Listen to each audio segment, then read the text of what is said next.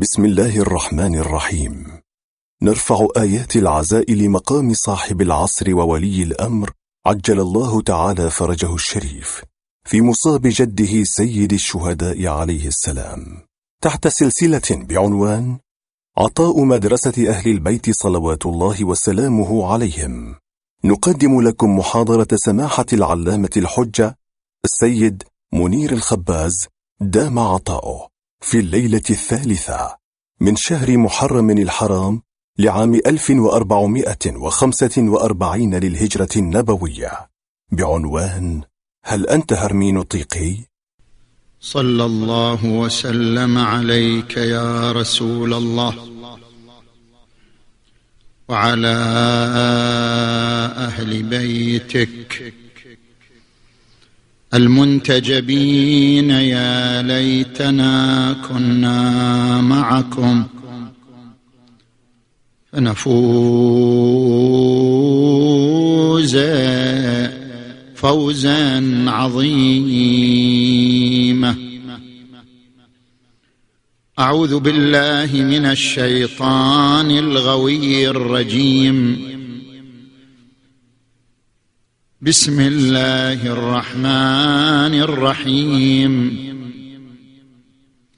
ولا يأتونك بمثل إلا جئناك بالحق وأحسن تفسيرا.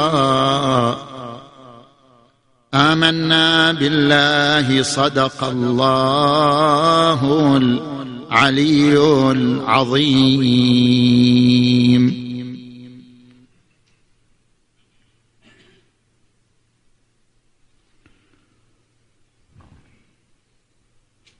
بحثنا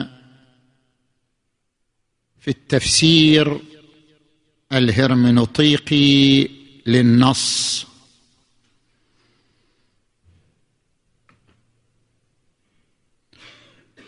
وبحثنا في هذا العنوان من خلال محاور ثلاثة. شرح المصطلح وتاريخه. ومعالم الهرمونوطيقه الفلسفية. والملاحظات النقدية على هذه النظرية.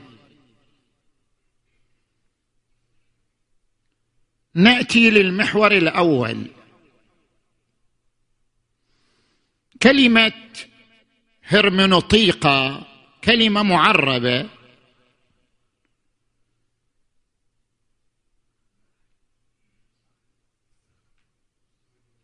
كلمة هرمونوطيقة كلمة معربة. من hermeneutics. hermeneutics أيضا مشتقة من أصل إغريقي وهو هرمنيون هذه اللفظة بحسب اللغة الإغريقية تعني كشف الغموض إزالة الغموض. لماذا يعبر عن كشف الغموض بهرمنيون نسبة إلى هرمس.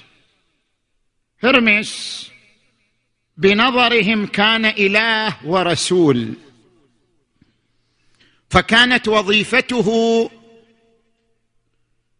إزالة الغموض عن الرسالة الرسالة التي بعثها الله إليه كانت وظيفته إزالة الغموض عن الرسالة.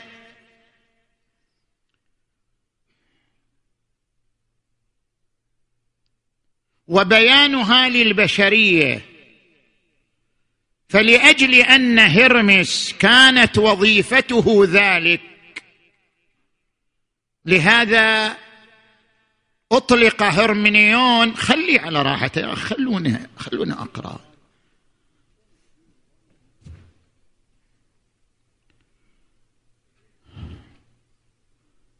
لأجل أن هرمس كانت وظيفته ودوره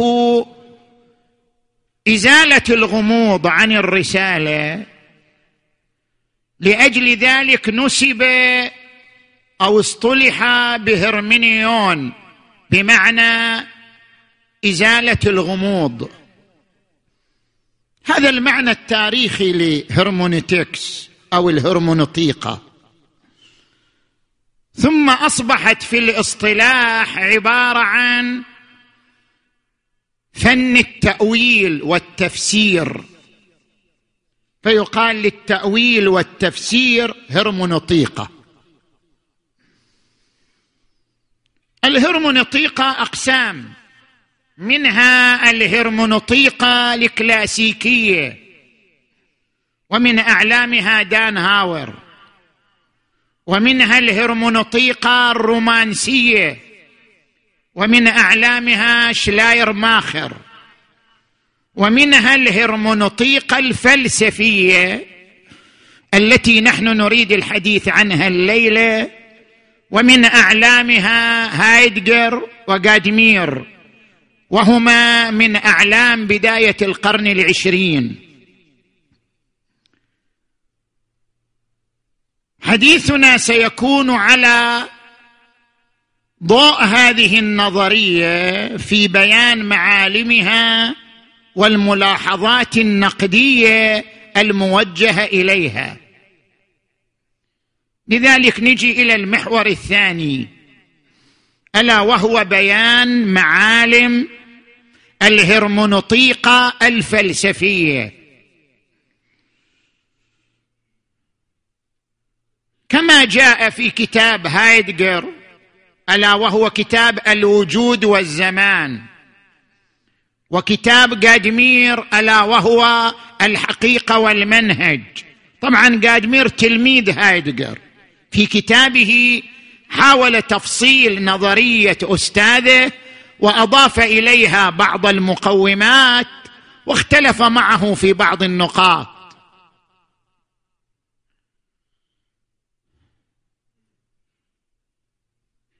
هناك عدة كتب إذا أراد الإنسان أن يتعمق في هذه النظرية. كتاب فهم الفهم للدكتور عادل مصطفى.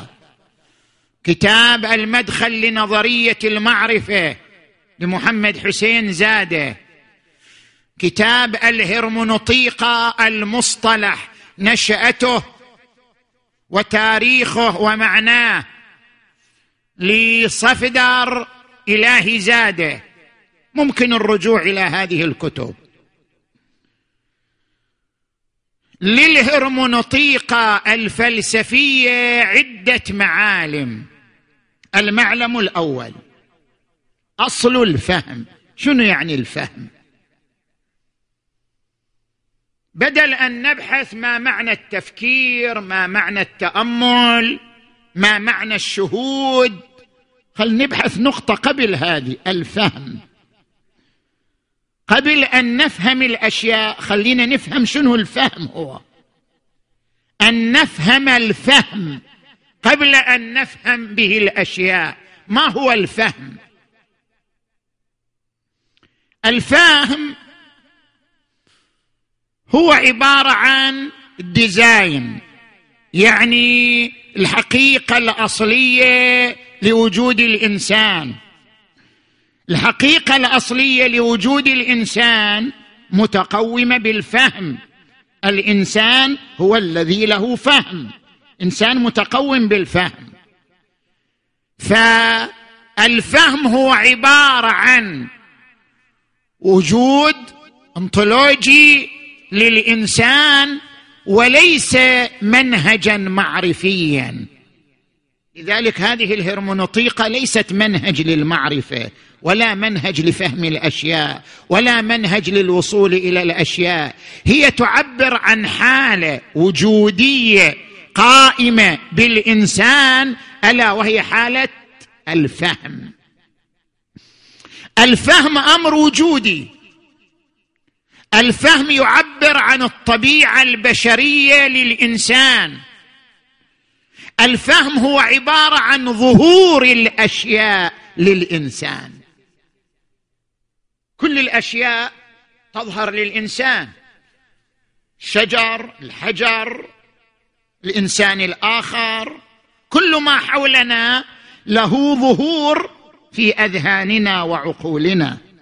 ظهور الأشياء في أذهاننا وعقولنا هو المسمى بعملية الفهم.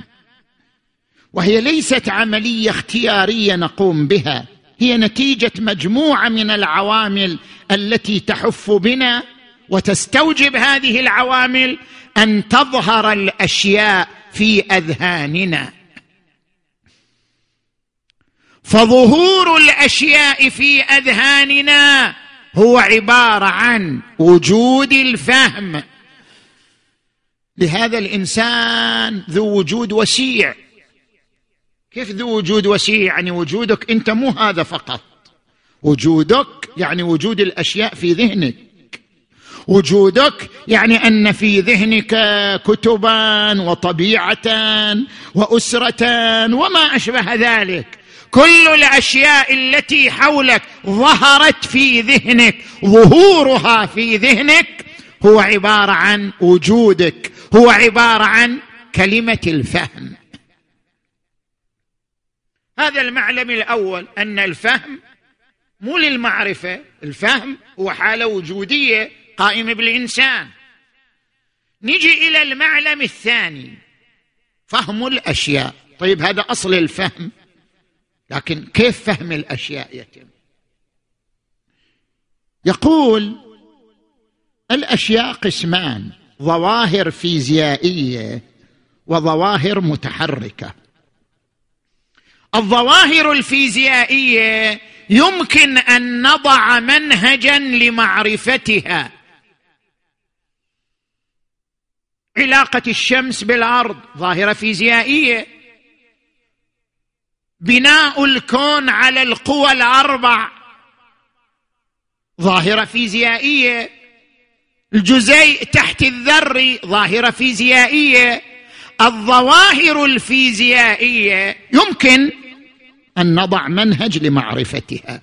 وهذه العلوم الطبيعية الفيزياء والفلك والكيمياء كلها لرسم هذه الظواهر الفيزيائية. يمكن أن نضع منهجا لمعرفتها. يعني يمكن أن نصل إلى فهم عيني لها. أما الظواهر الثانية الفن. شيء الفن مو شيء ثابت. الفن متحرك. التاريخ. التاريخ مو شيء ثابت. التاريخ شيء متحرك. الإنسان الإنسان ليس شيئا ثابتا الإنسان متحرك. يتغير من مرحلة إلى مرحلة من مفاهيم إلى مفاهيم من ثقافة إلى ثقافة.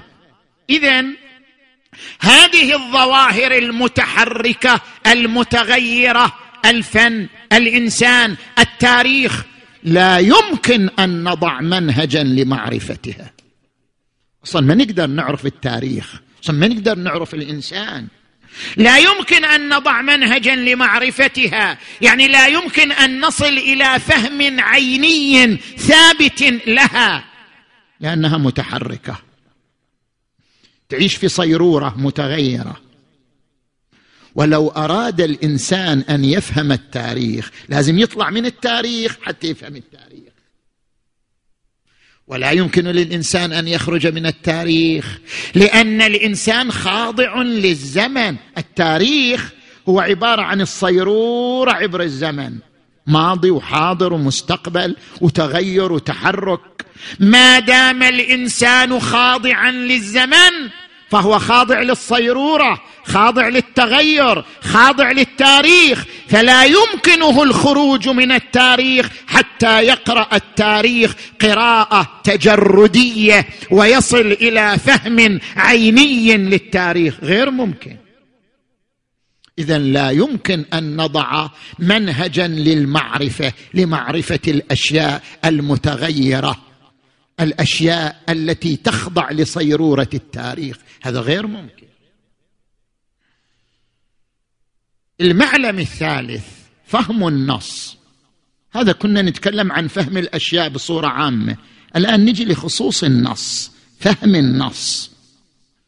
سواء كان النص ادبيا كشعر المتنبي مثلا الذي يمدح الإمام عليا عليه السلام ويقول وتركت مدحي للوصي. فإنه قد كان نورا مستطيلا شاملا وإذا استطال الشيء قام بنفسه وصفات ضوء الشمس تذهب باطلا. هذا نص أدبي. أو كان النص تاريخي. نص يروي لنا قصة يوم عاشوراء. هذا نص تاريخي. أو نص ديني. يأتي في القرآن الكريم نص ديني ومن يبتغي غير الإسلام دينا فلن يقبل منه. أحل الله البيع وحرم الربا للذكر مثل حظ الأنثيين. نص ديني. نصوص. سواء كان النص ادبيا أو تاريخيا أو دينيا كيف نفهم النص؟ يقول لا يمكن فهم أي نص إلا بالقبليات. وما هي القبليات؟ القبليات هي المعلومات المسبقة والتوقعات. مستحيل أنت تفهم خطاب ما عندك معلومات مسبقة أو توقعات. مستحيل. الذي لا يعرف لغة لا يعرف معلومات مسبقة مستحيل يفهم الخطاب. لا تفهم أي خطاب وأي نص إلا بمعلومات مسبقة وتوقعات. قال أضرب لك مثال حتى يتضح. مثلا عندما نقرأ قوله تعالى ومن يبتغي غير الإسلام دينا فلن يقبل منه. وهو في الآخرة من الخاسرين. نص ديني إذا ما عندك معلومات مسبقة عن الدين كيف تفهم الدين؟ إذا ما عندك معلومات مسبقة عن كلمة الإسلام كيف تفهم الإسلام؟ إذا ما عندك معلومات مسبقة عن كلمة الله الآخرة كيف تفهم؟ كيف تفهم؟ لا بد في فهم النص من معلومات مسبقة. ومن يبتغي غير الإسلام شنو الإسلام؟ هل الإسلام هو شريعة النبي صلى الله عليه واله أم الإسلام يجمع الديانات السماوية كلها؟ هل كلمة دين تعني الشريعه أو تعني المعتقدات أو تعني الشريعة والمعتقدات؟ ومن يبتغي غير الإسلام دينا فلن يقبل منه. إذا عندي معلومات مسبقة أبدأ. أقوم النص من أجل أن أفسره على ضوء المعلومات المسبقة. وأيضا التوقعات معلومات مسبقة وتوقعات. توقعات يعني شنو؟ يعني أسئلة. أنتظر من النص أن يجيب عنها. النص عندما يقول ومن يبتغي غير الإسلام دينا فلن يقبل منه.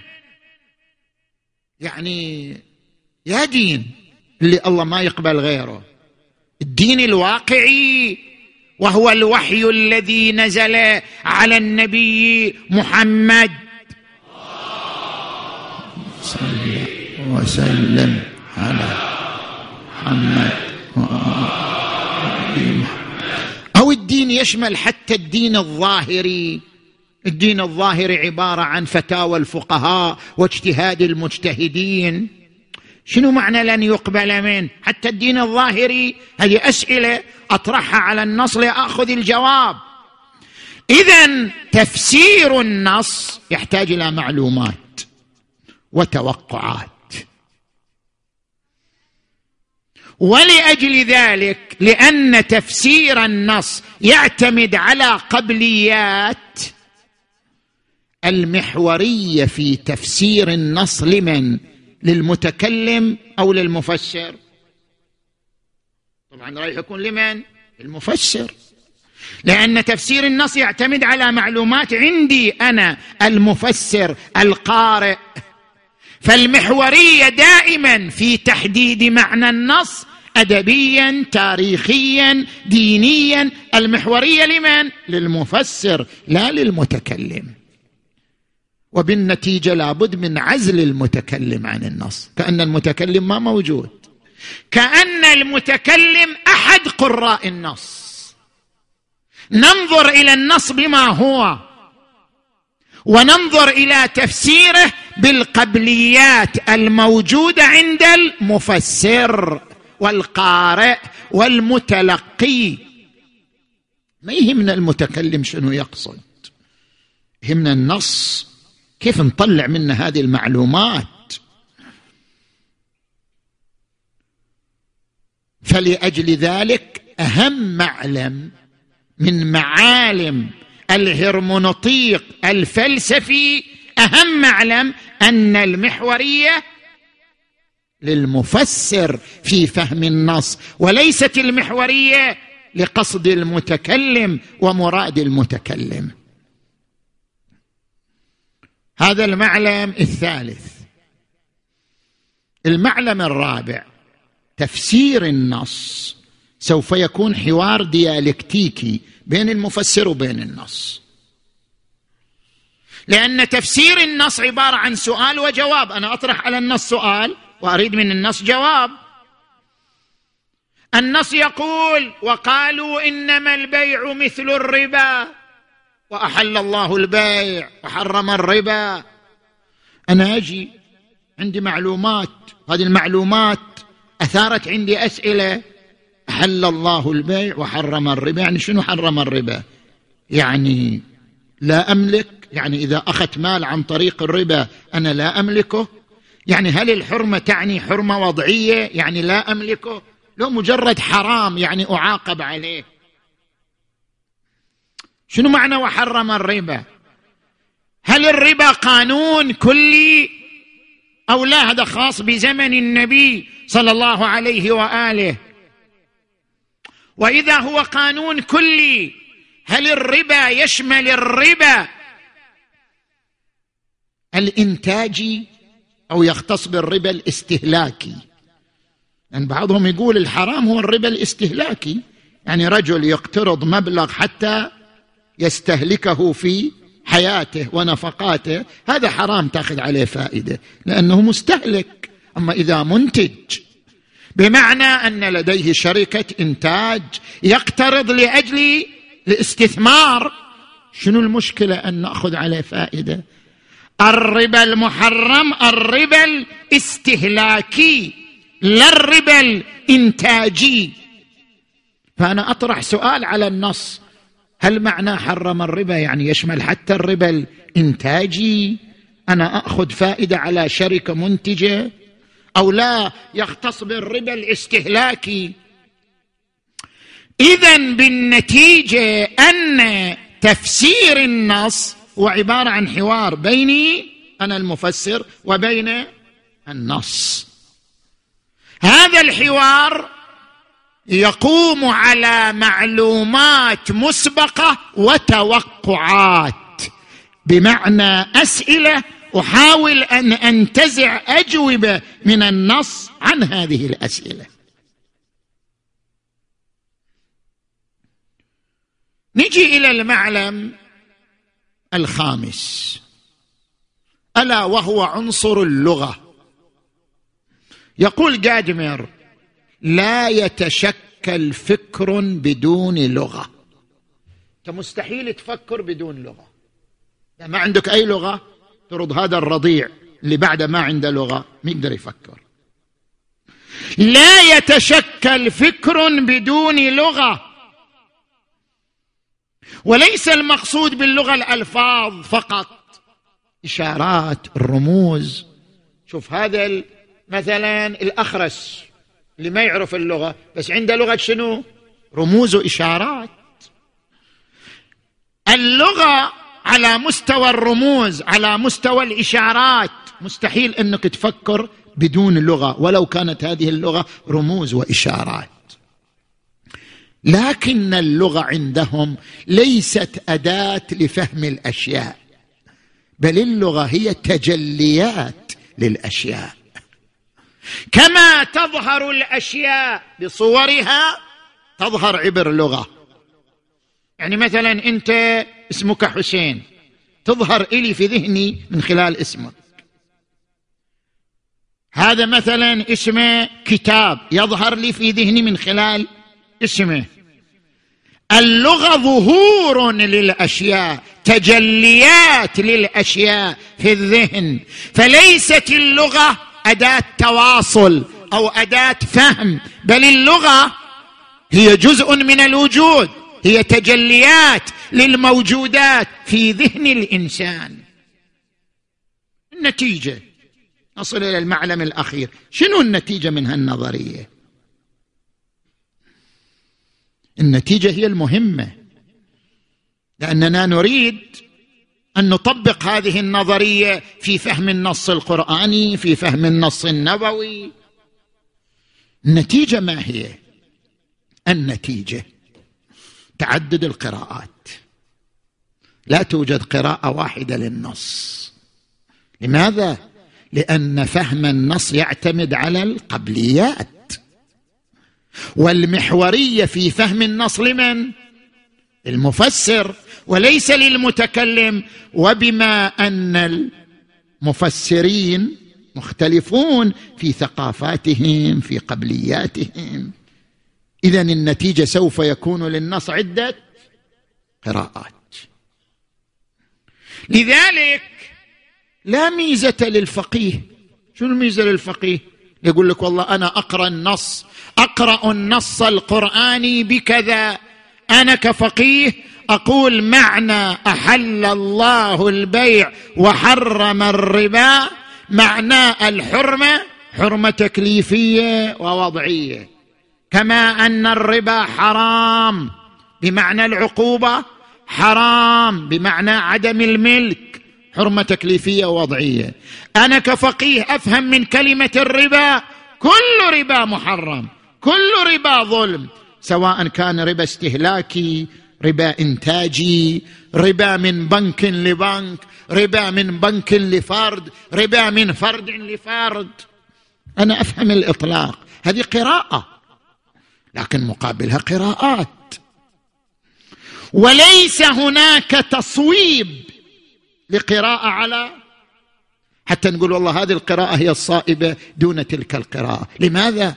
لأن المحورية في القراءة للمفسر. والمفسر مختلف. نتيجة اختلاف الثقافات اختلاف القبليات اختلاف المخزون الثقافي لدى كل مفسر. نتيجة اختلاف المفسرين اختلاف القراءات. نتيجة اختلاف القراءات أن ما في قراءة صائبة ولا في قراءة خاطئة. كل القراءات في عرض واحد في مستوى واحد. فلا ميزة لفقيه على غيره أو لأديب على غيره أو لمؤرخ على غيره. الجميع يمتلك قراءة للنص أدبي تاريخي ديني.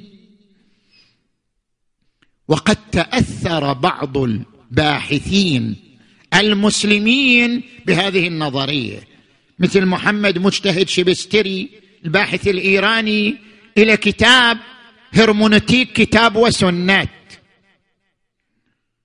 قبل نظرية تعدد القراءات.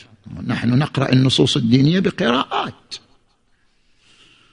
أو مثلا الباحث سيد عبد الكريم سروش في كتابه القبض والبسط. أيضا قال نحن نقبل بنظرية تعدد القراءات. حتى البديهيات لا نفهمها إلا بقبليات. شوف لاحظ عندنا بديهيات. مثل شنو؟ لكل مسبب. هذه قضية بديهية لكل مسبب سبب. عندنا قضية بديهية النقيضان لا يجتمعان.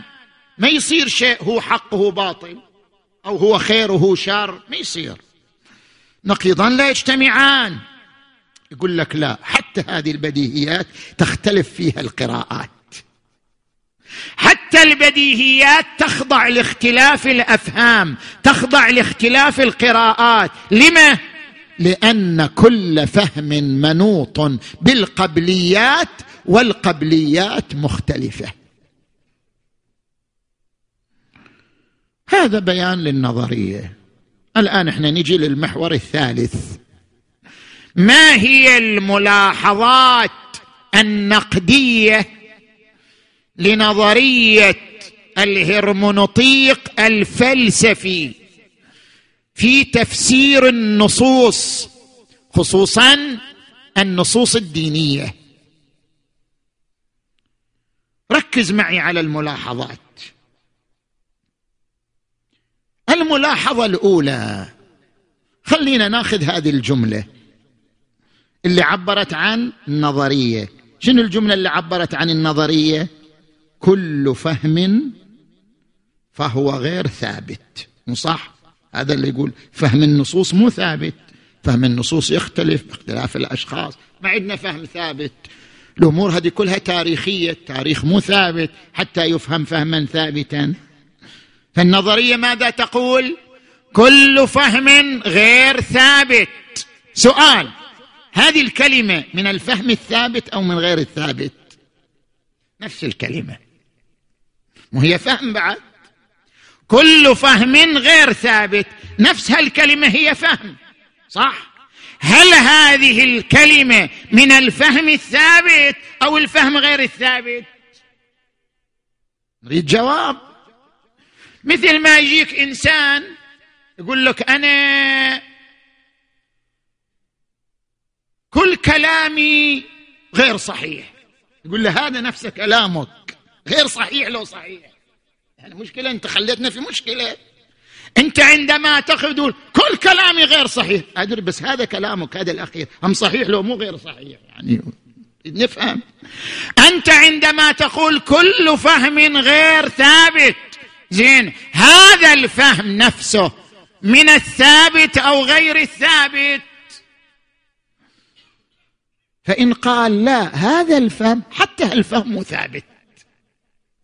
إذا كان حتى هذا الفهم المعبر عن النظرية هو من القسم غير الثابت اذا لا يصلح أن يكون قاعدة ولا يصلح أن يكون نظرية يستند إليها ويبنى عليها آثار ونتائج وتجارب لأنها لا تعبر عن فهم ثابت. وأما إذا قال لا لا لا لا إلا هذا الفهم. ديروا بالكم.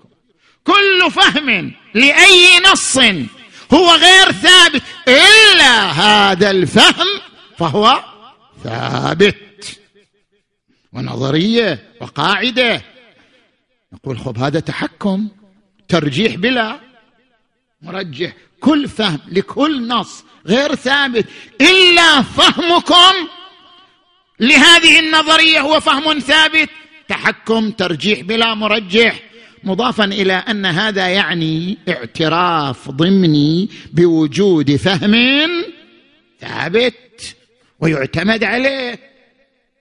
زين. هذه الملاحظة الأولى. نجي إلى الملاحظة الثانية. مآل هذه النظرية وهي نظرية الهرمونوطيق الفلسفي إحنا نركز على هذه النظرية بالذات وهي نظرية هايدجر وجادمر دون دون نظريات أخرى لأن لها تأثير على فهم النص الديني. مآل هذه النظرية إلى النسبية. يعني ما عندنا معرفة مطلقة كل المعارف نسبية. بيان ذلك النسبية على أقسام. نسبية وجودية نسبية معرفية نسبية أخلاقية. مآل هذه النظرية إلى النسبية المعرفية. النسبية الوجودية مثل شنو؟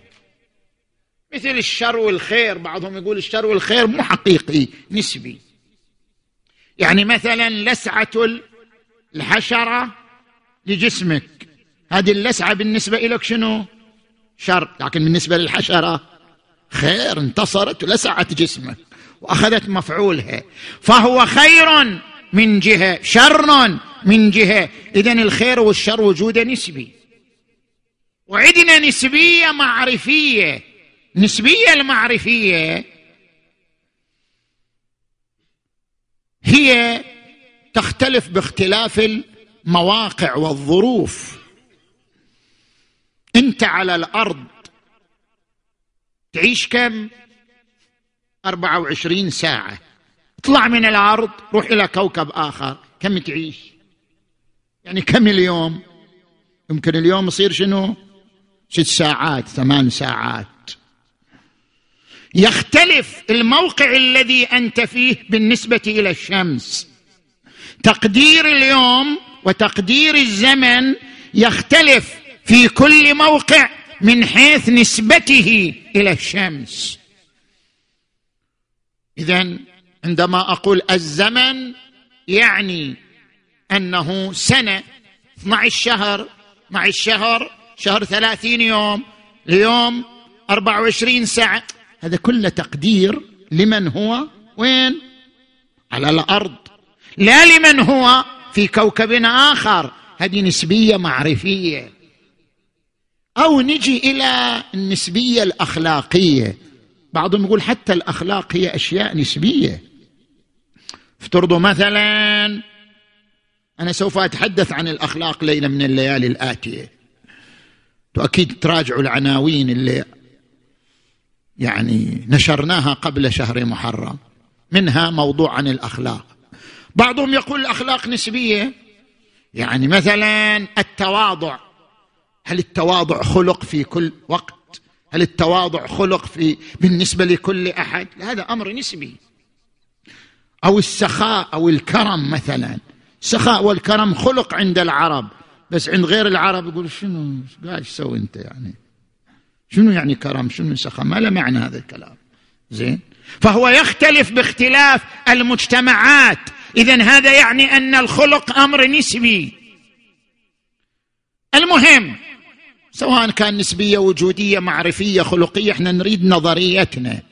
إذا قلنا بأن الفهم منوط بالقبليات أي بالمخزون الثقافي للمفسر والقارئ والمفروض أن المخزون الثقافي يختلف باختلاف المفسرين ويعني ذلك تعدد القراءات. اذا النتيجة أن معرفة النص معرفة نسبية. مآل هذه النظرية إلى المعرفة النسبية. يعني ما عندنا معرفة مطلقة. طيب ده ما عندنا معرفة مطلقة.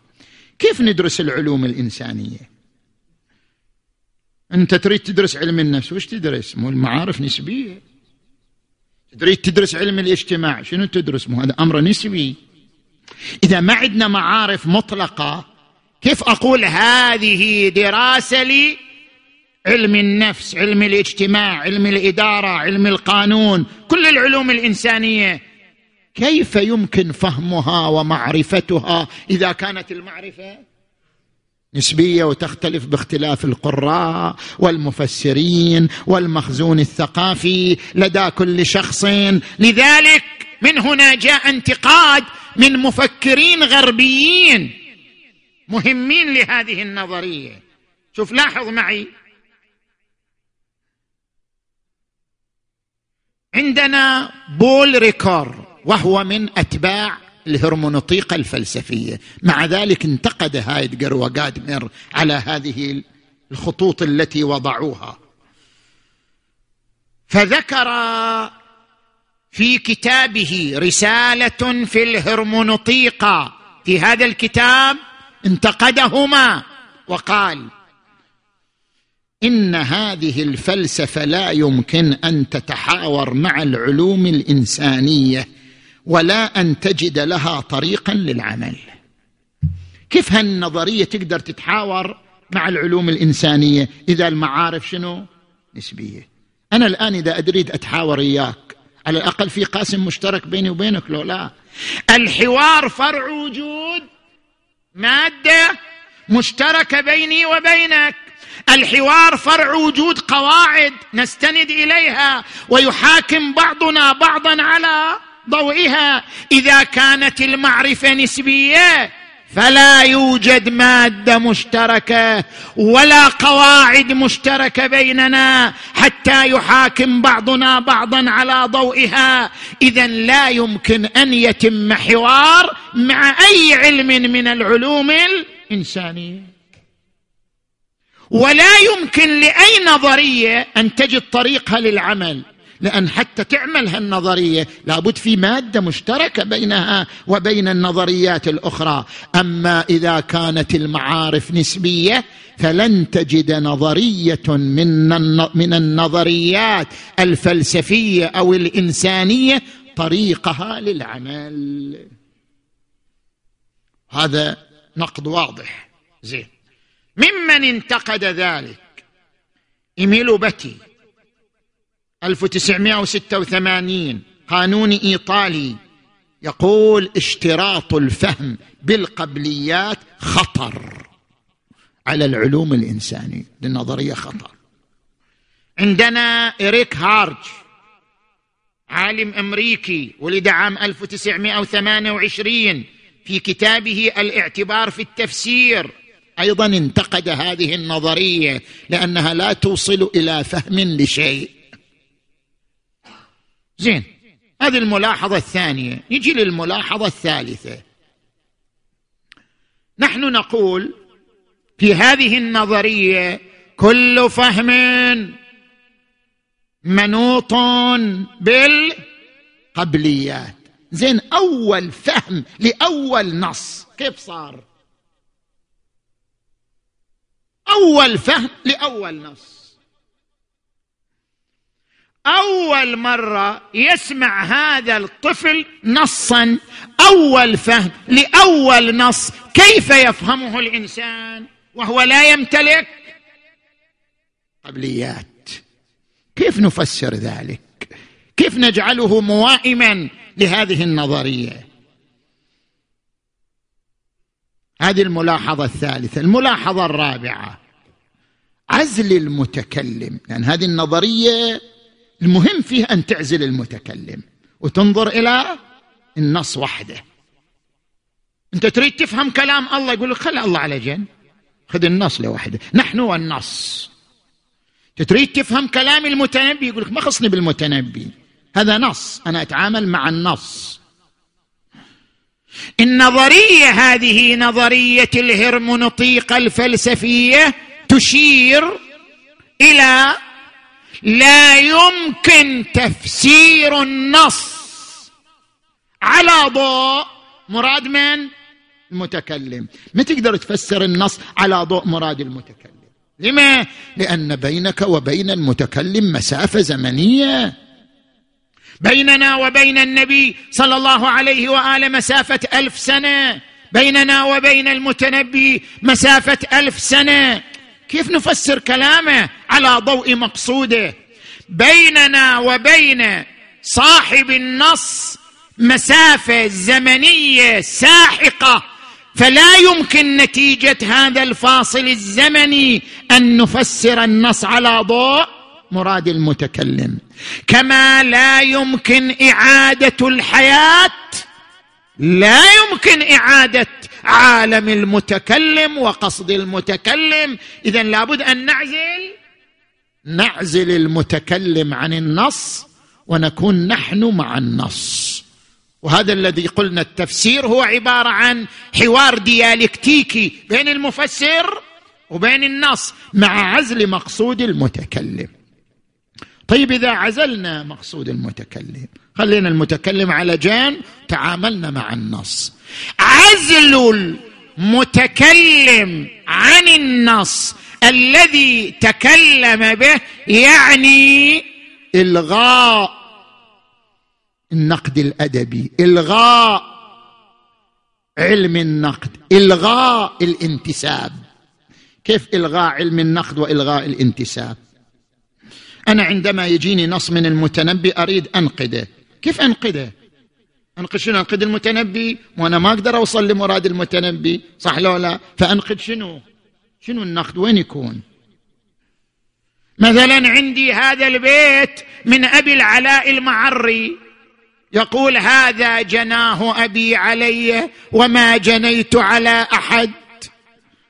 أبو العلاء قال اكتبوا على قبري هذا البيت. اللي جنى علي وصلني للقبر هو أبوي. لأن هو الذي أولدني. لولا أن أبي أولدني ما مت.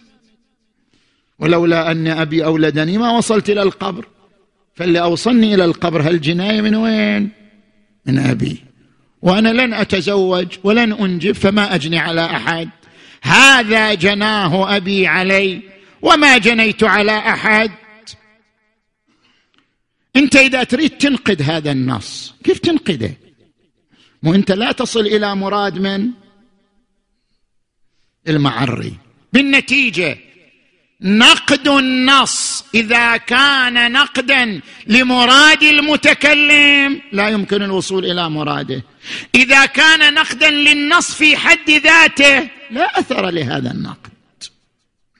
اذا نتيجة هذه النظرية إلغاء علم النقد وبالتالي لا يصح من هادجر وجادمير نقد نظريات شلاير ماخر أو نظريات دلتاي. هم انتقدوها.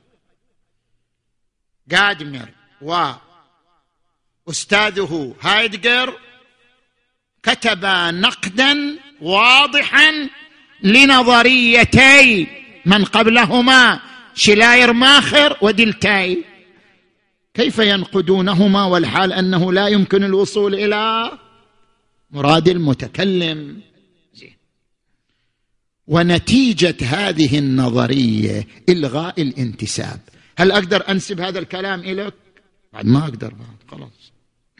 يعني هذه نظريات علم النفس ونظريات علم الإدارة ونظريات علم القانون. لا نستطيع أن ننسبها إلى أصحابها لأننا لا نستطيع أن نصل إلى مرادات أصحابها ومقاصد أصحابها فلا يمكن أن ننسبها إليهم. من هنا يجي السؤال الموجه إلى أرباب هذه النظرية. ألا وهما؟ هايدجر وجادمر يقال لهما. إذا كان لا يمكن الوصول إلى مراد المتكلم إذا لا يمكن الوصول إلى مرادكما من هذه النظرية. صح؟ ما دام لا يمكن الوصول إلى مرادات المتكلمين ولا معرفة مقاصدهم. اذا لا يمكننا الوصول إلى مقاصد هايدجر وغادمير من نظريتهما. وإذا لم يكن الوصول إلى مقصودهما اذا رسالتهما التي أراد أن يوصلاها إلى المجتمع البشري لن لن تصل. أي إنسان عنده رسالة يريد يوصلها للمجتمع البشري لا يمكن أن تصل. لما؟ لأن المحورية في فهم النص للمفسر وليس للمتكلم. ولا يمكن الوصول إلى مراد المتكلم مع المسافة التاريخية الخانقة الفاصلة بينهما. فمن اللغو أن يتصدى علماء النفس وعلماء الاجتماع وعلماء الإدارة إلى تأسيس النظريات وإبداعها من أجل خلق قواعد تميز بين الصحيح وبين الخطأ لأن كل هذه الرسائل لا يمكن أن تصل إلى المجتمع البشري ما دام لا يمكن الوصول إلى مراد المتكلم نتيجة المسافة الفاصلة التاريخية بين القارئ وبين المتكلم بين المفسر وبين مصدر النص. زين. نجي إلى الملاحظة الخامسة. ما هو المنهج العقلائي نحن كمسلمين كمتدينين أو نحن كقراء للأدب قراء للتاريخ قراء قراء لأي نص من النصوص؟ كيف نتعامل مع النصوص؟ من الطبيعي أغلب النصوص لا يمكن فهمه بدون قبليات. هذا كلام صحيح. أغلب النصوص لا يمكن فهمها بدون قبليات. لكن ما هي القبليات؟ كن دقيقا في هذه النقطة. القبليات على ثلاثة أقسام. قبليات آلية. قبليات استنطاقية قبليات استخراجية. قبليات الآلية وهي العلوم الآلية لا بد منها في فهم النص. هذا كلام صحيح. ما هي العلوم الآلية؟ اللغة الأدب المنطق. هذه علوم لا يستغنى عنها في فهم أي نص. خل مثلا أقرأ لك هذا النص. عندما تقول لا إكراه في الدين يقول تعالى لا إكراه في الدين. قد تبين الرشد من الغي. يجيك النص هذا. تحتاج لغة؟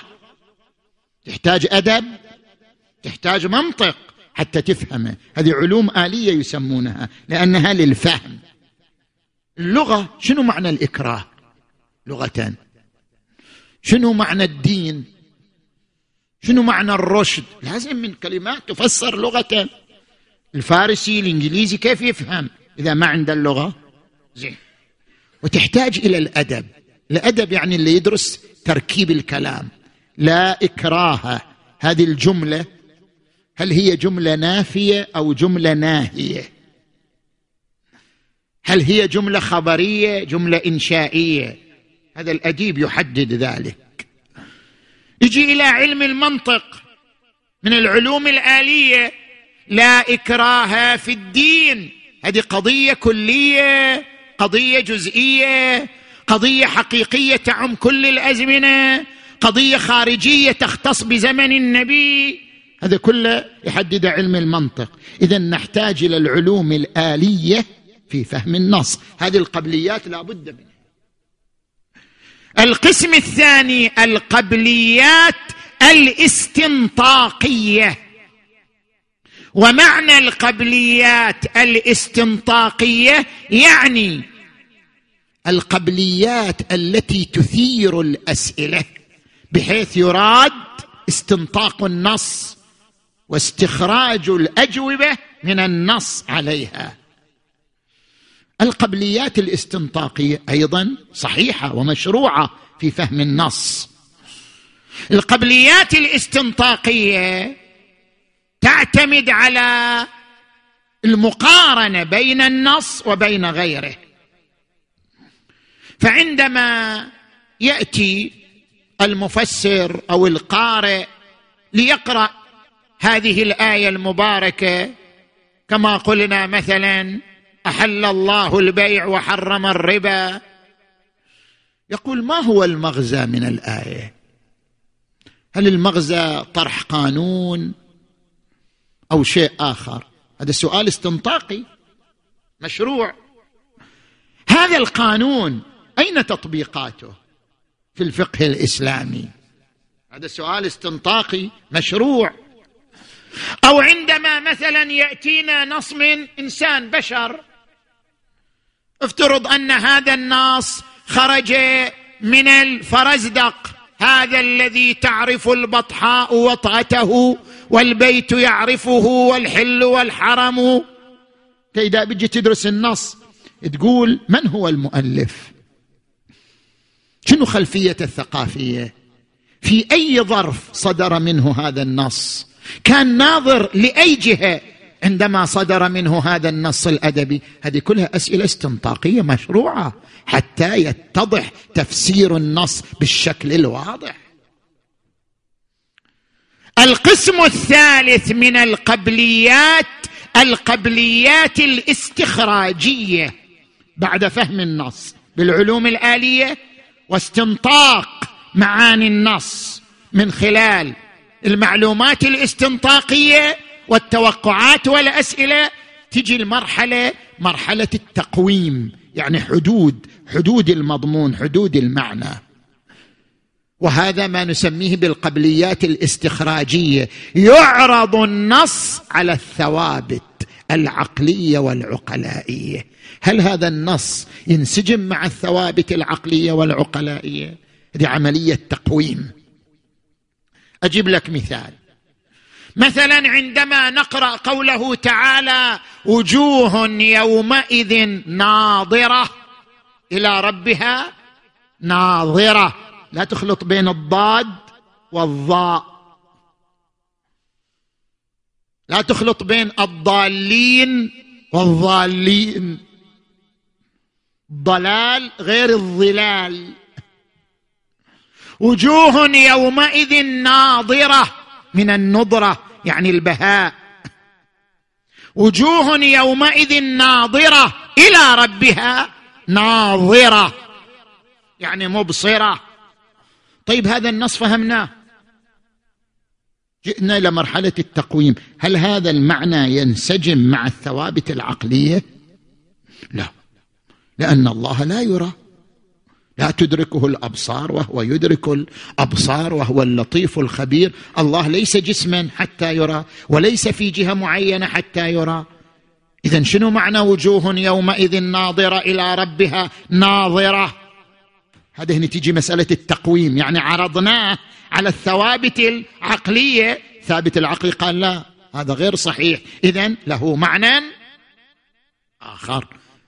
إلى ربها ناظرة يعني إلى رحمة ربها إلى نعمة ربها إلى لطف ربها ناظرة. زين. أو نعرض على الثوابت العقلائية. هل هذا النص مقبول في الثوابت العقلائية؟ هل هذا النص مقبول عند العقلاء؟ عندما مثلا ينقل عن النبي محمد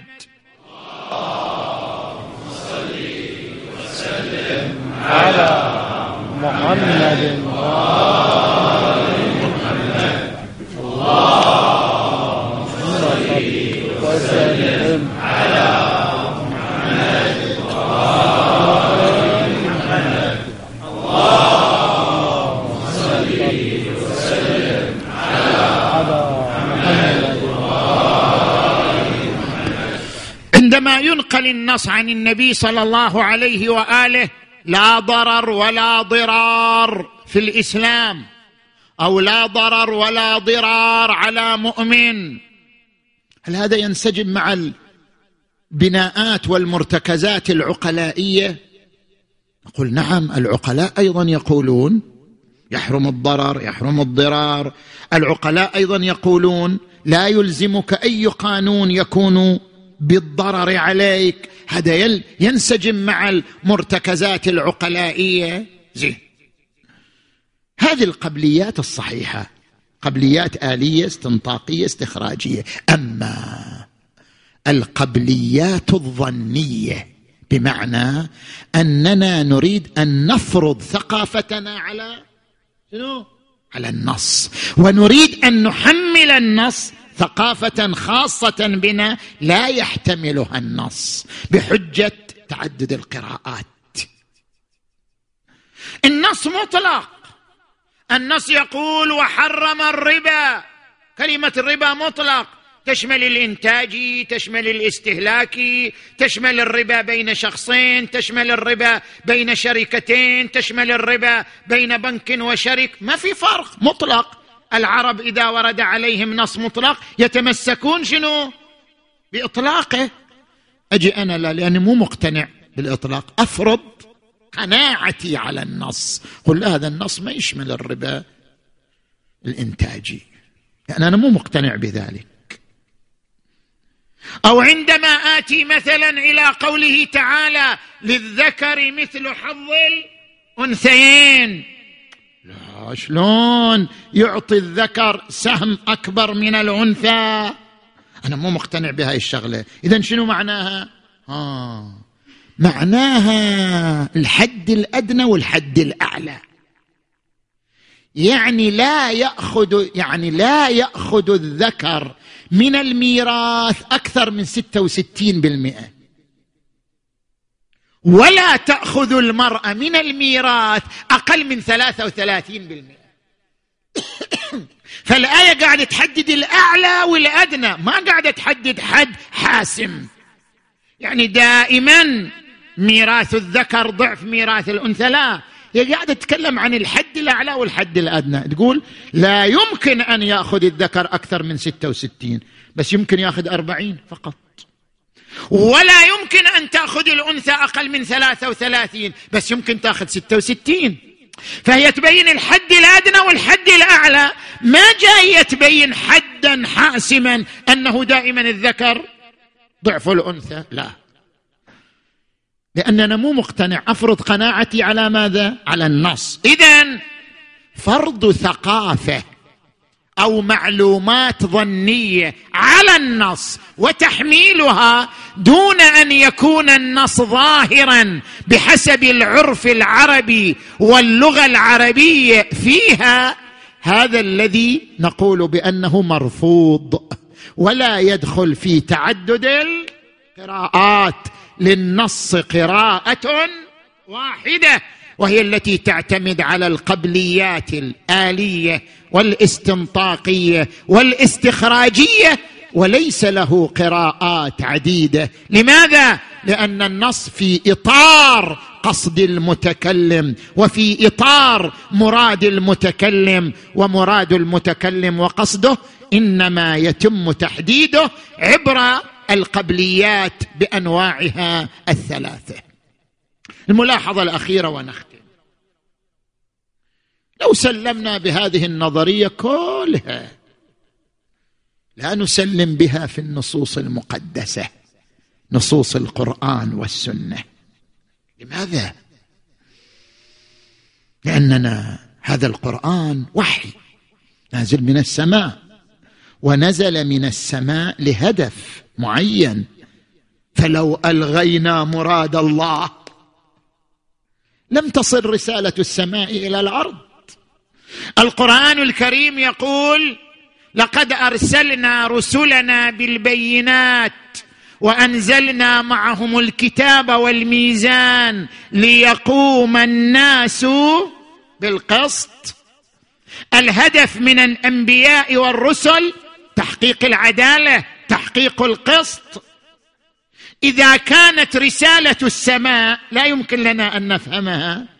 لأن مراد المتكلم لا يمكن أن نصل إليه. لوجود المسافة التاريخية بيننا وبينه. اذا لن نفهم مراد الله. وسوف يكون فهم القرآن عبر قراءات عديدة. لا تصويب لقراءة على قراءة أخرى. فإذا لم نصل إلى مراد الله لم تصل إلينا رسالة الله. وإذا لم تصل إلينا رسالة الله صار ذلك نقضا للهدف الذي من أجله أرسل الأنبياء والرسل. اذا إرسال الأنبياء والرسل لغو. لماذا لغو؟ لأن الرسائل التي أعطيت للأنبياء والرسل لا يمكن أن تصل إلى الناس. لماذا لا يمكن؟ لأنه لا يمكن فهم مراد المؤلف والمرسل. لأن فهم كل نص يخضع لقراءات عديدة. فإذا لم تصل رسالة السماء سوف يكون إرسال الأنبياء والرسل لغوا واللغو لا يصدر من الحكيم المطلق عز وجل. لأجل ذلك النصوص المقدسة نصوص القرآن نصوص السنة المعصومية هذه النصوص تخضع للمنطق العقلاء والفهم العقلاء العرفي في تحديد معانيها لأنها تخضع للقراءات المتعددة ولو لم تكن ذات ركائز علمية منطقية. ولذلك استوعب الجيل الأول رسالة السماء. وناضل من أجل رسالة السماء لأنه فهم الرسالة وعرف أهدافها وناضل من أجلها.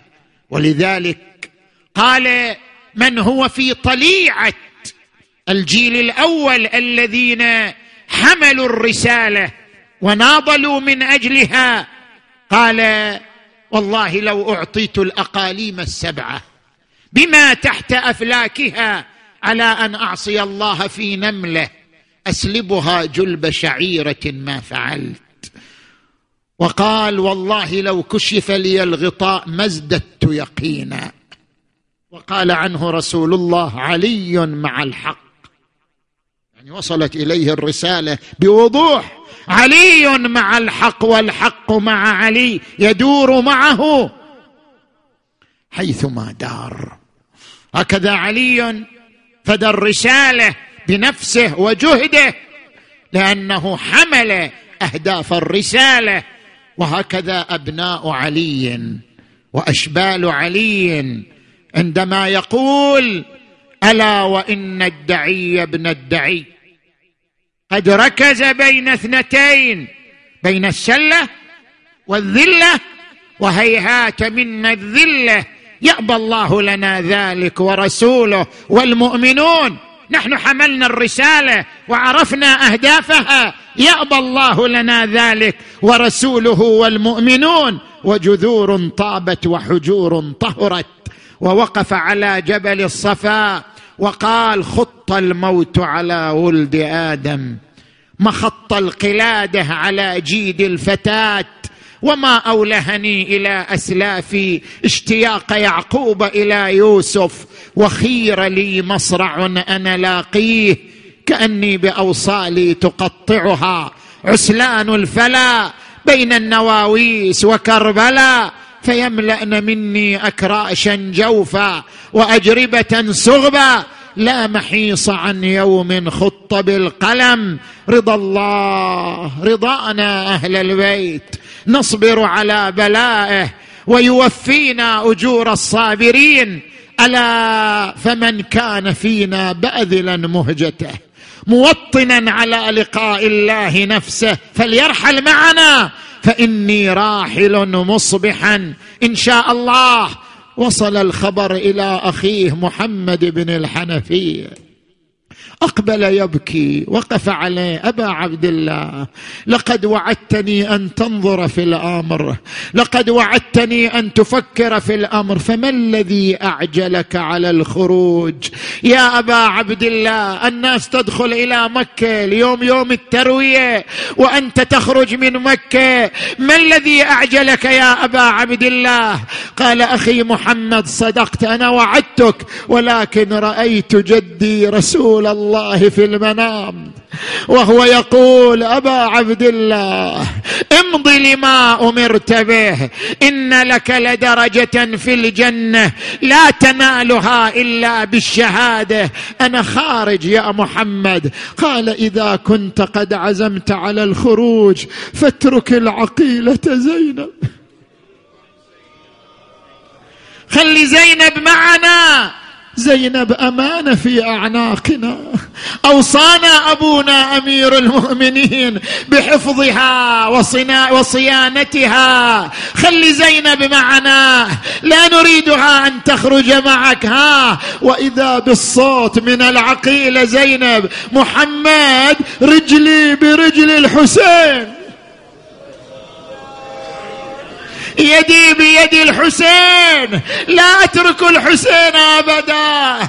قال أخي محمد شاء الله أن يراني قتيلا وشاء الله أن يراهن سبايا. خل يسمعوا النساء.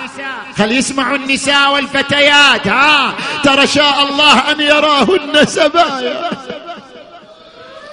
ومصيبتاه لما عزم الحسين على الخروج قال اصعدوا النساء والأطفال على النياق. واحدة بعد أخرى اصعدوا النساء والأطفال. بقيت العقيلة زينب. أقبل إليها محمد بن الحنفية ضمها إلى صدره. قال سامحيني أخي يعز علي فراقك يعز علي خروجك في هذا السفر ها. لكن زينب شلون تصعد الناقة؟ كيف تصعد الناقة؟ تسابق بنو هاشم. كل واحد يريد يخدم العقيله الحوراء وأقبل أبو الفضل العباس وجلس على الأرض وتكأ لها فصعدت على أكتافه. الله أكبر. أبو فاضل شالها. وخليها على الناقة وذاك اليوم توقف على جسده وتقول له عباس عباس ماني من المدينة بذمتك جيت.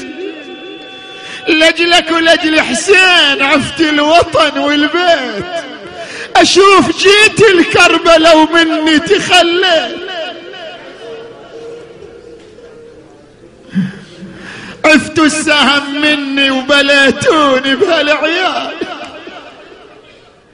إيه وتحرك ذاك الركب طالع من مكة.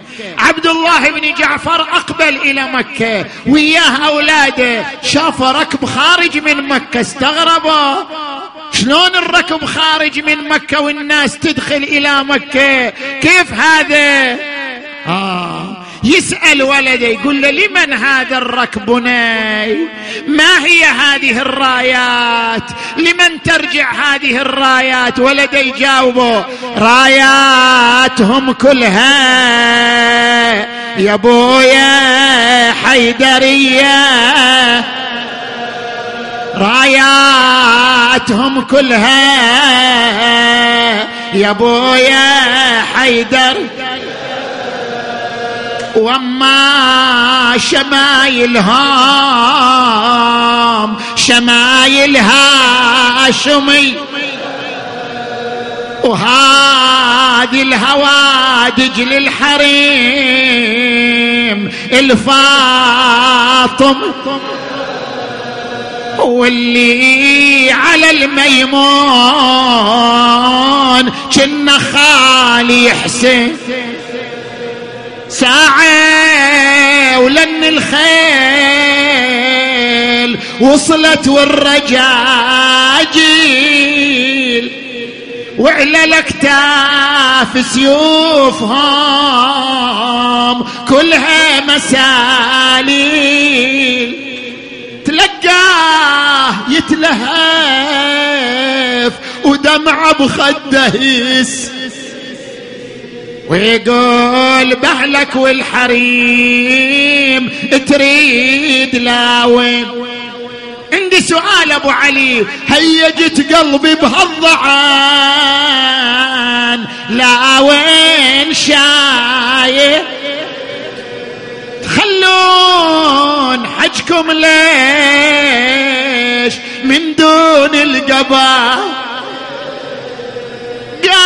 قاصد الكوفة لا تردون المنام نازع إحرامك والخلاق كلهم محرمي. شي جاوب أبو علي؟ شي يقول له؟ اسمع الجواب وانت وياه. وادي حج غير وادي. وادي حج غير وادي والشهر غير. بعد وتنقضي كل هالمناسك. يوم عاشور أظل مرمي على الثرى ويصعد على صدري. وحسيناه وإماماه إيه أظل مرمي على الثرى ويصعد على صدر الشمس. هذا نداء إلى بعد نداء إلى أخو محمد. يرمق إليه وهو يبكي. شي يقول لأخو محمد؟ ها كان انتصرنا يجيك مكتوب السلام. كان انتصرنا يجيك مكتوب. كان انذبحنا لازم ترد هاليتام وبيني وبينك حمرة الدنيا علامة. وافعل يا خويا من البوا. شي كل ما تريد خرج الحسين من المدينة خائفا كخروج موسى خائفا. يتكتم وقد انجلى عن مكة وهو ابنها وبه. تشرفت الحطيم وزمزم. يا الله. اللهم بالحسين الوجيه وجده وأبيه وأمه وأخيه والتسعة من بنيه. اللهم فرج عنا واقض حوائجنا وحوائج المؤمنين والمؤمنات. اشف مرضانا ومرضى المؤمنين والمؤمنات. خصوصا المرضى المنظورين. اللهم وفقنا والمؤسسين والمؤمنين والمؤمنات لما تحب وترضى. وارحم أمواتنا وأمواتهم. اللهم عجل فرج وليك وابن أوليائك. واكتب له النصر والظفر. وإلى أرواح أموات المؤسسين والمؤمنين والمؤمنات الفاتحة. تسبقها الصلاة. وسلم